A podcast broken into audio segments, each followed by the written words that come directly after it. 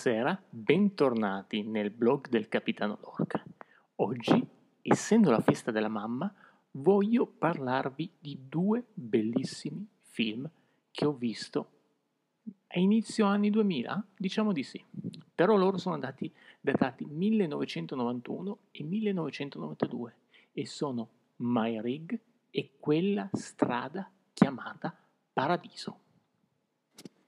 Chi ha avuto la fortuna di vedere i due bellissimi film My Rig e quella strada chiamata Paradiso, Rue Paradis in francese, diretti dallo stesso Verneuil e purtroppo mai messi in circuito per ragioni politiche, perché si viene a parlare del genocidio armeno, argomento ancora tabù in Europa, con rinnovata emozione arriverà attraverso le pagine del romanzo autobiografico molti dei momenti salienti di entrambi i cortometraggi. La pagina scritta però ci offre molte riflessioni, memorie riemerse da un passato remoto, ma palpabile, digressioni da parte dell'io narrante che nello spazio del mezzo cinematografico non avrebbero potuto trovare opportuna collocazione. Henri Verneuil è il nome d'arte di Akod Malakian, nato a Rodosto, in Turchia, nel 1900 20 ed approdato a Marsiglia con la famiglia, i genitori e due zie nubili, all'età di 4 anni.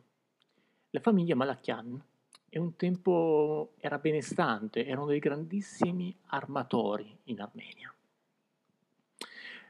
Però dopo l'immane tragedia del genocidio, il genocidio armeno, stiamo parlando, quello effettuato dai turchi alla fine della prima guerra mondiale, cui ha avuto la fortuna di sopravvivere, deve comunque lasciarsi tutto alle spalle e cerca rifugio in un mondo nuovo, di cui conosce poco nulla, salvo essere confortata dall'idea che sul posto c'era già una nutrita comunità armena di scampati che li avevano preceduti. L'inserimento comunque non sarà un percorso, sarà un percorso molto lungo, sempre in salita, come quella strada, Rue Paradis, appunto, dove loggeranno a lungo dopo l'arrivo e che, contrariamente al nome benaugurante, non si manifesta particolarmente accogliente. Ma quel piccolo microcosmo di Apolidi che la famiglia Malacchian affronta tutto con pacata determinazione, nel chiedere non più di quanto sia legittimamente dovuto, con gentilezza, senza mai piangersi addosso e lavorando in modo indefesso e al meglio delle proprie capacità. Vi sono tanti episodi non propriamente piacevoli in cui si vedono trattati con diffidenza, come strani intrusi piovuti dal cielo, da un altro mondo, e vengono vissuti e revocati con intelligente ironia ed autoironia. Dal... Ma arriviamo alla parte più importante, Mayrig, mamma in armeno. È la figura dominante, tanto dolce e delicata nel tratto, quanto determinata e forte nella volontà per certi aspetti il perno di questa famiglia, che Accode Henri ripetutamente descrive come un piccolo regno d'amore reciproco in cui nessuno avrebbe potuto vivere senza l'altro.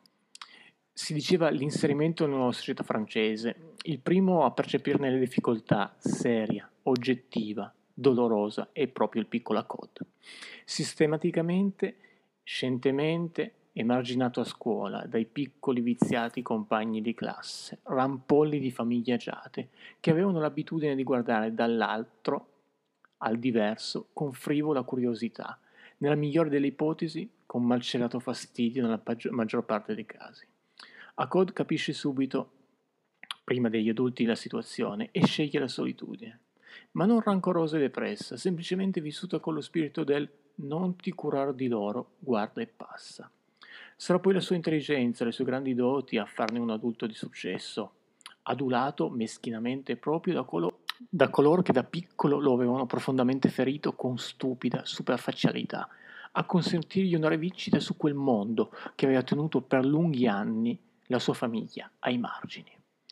Ma è una rivincita solo morale, scevra da qualsivoglia spirito vendicativo. Infine possiamo senza dubbio osservare che Malachian, dopo un esempio emblematico di quegli armeni del diaspora che hanno saputo coniugare armonicamente capacità di adattamento ai sistemi dettati dal nuovo paese di accoglienza e conservazione gelosa della propria armenità nelle proprie usanze di tradizioni, ricette e profumi che ricordano con serenità il paese lontano. Voglio riproporre quindi una delle parti più belle che ho visto del film, una parte in cui, nonostante una vita apparentemente invia- invidiabile, Akkad Malakian, avulso dal contesto in cui vive, e questo stato di alienazione finisce per condizionare le dinamiche relazionali con la moglie e con la famiglia di origine. A seguito di un'intervista concessa dagli anziani genitori ad una rivista francese, ritenuta inopportuna dalla moglie, scaturisce una mortificante invettiva telefonica contro il padre. Vi lascio mh, con una piccola riflessione di, dell'autore subito dopo la litigato col padre. Mio padre mi ascoltò senza dire una parola. Sotto lo sguardo impietoso di Carol dissi cose che oltrepassavano di gran lunga quello che pensavo.